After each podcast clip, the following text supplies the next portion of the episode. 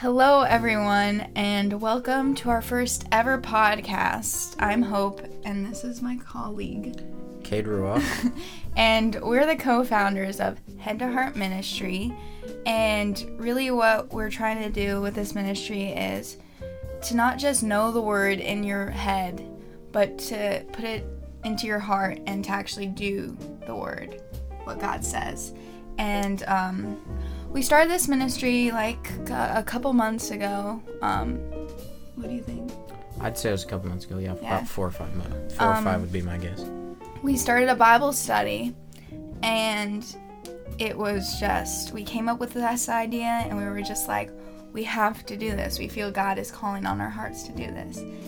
Um, yeah, it's it's been a, a huge blessing. We uh, we meet twice a week, and we uh, just chat and catch up and talk about our faith and God's word and um, how we can apply that to our lives. And, and this has been a big focus for us, especially in Romans 12, 1 and 2, which Hope is going to read here. Yeah, we um, wanted to read this verse, um, Romans 12, 1 and 2. It says, Therefore I urge you, brothers and sisters, in view of God's mercy, to offer your bodies as a living sacrifice, holy and pleasing to God. This is your true and proper worship. Do not conform to the patterns of this world, but be transformed by the renewing of your mind. Then you'll be able to test and approve what God's will is His good, pleasing, and perfect will. And I love this verse so much. It's just been a part of my life for as long as I can remember. Um, I just love the part where it says, Do not conform to the patterns of this world, be transformed by the renewing of your mind. And that's really hard in this world today to not conform to all the things going on in this world. Yeah, I completely agree. I mean, as as as Christians in this world, God tells us it's not going to be easy. He says that we're going to be bashed for his name and anyone who is is that is going to be blessed and I think that's just really important to to know and um, I think it's important to, to know what God's will is for your life, which is what this verse says. And, and only when you turn away and run from this world, that is the only time that you will be able to, to know God's will and to really apply that to your life. And it's really what do you want to hope to accomplish with your life? Do you want to live? Do you want to conform to the world?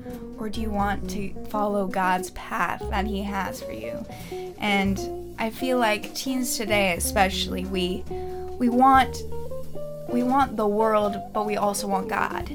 And we want to be right in the middle of the world and God, but God says it's not we can't be lukewarm. Mm. Revelations 4, I forget what verse it is, but he says that he will spit us out because he would rather us hot or cold than we can be changed or, mm-hmm. or continue living for him. But when you're lukewarm, you're you're right in the middle and you're of, of no use.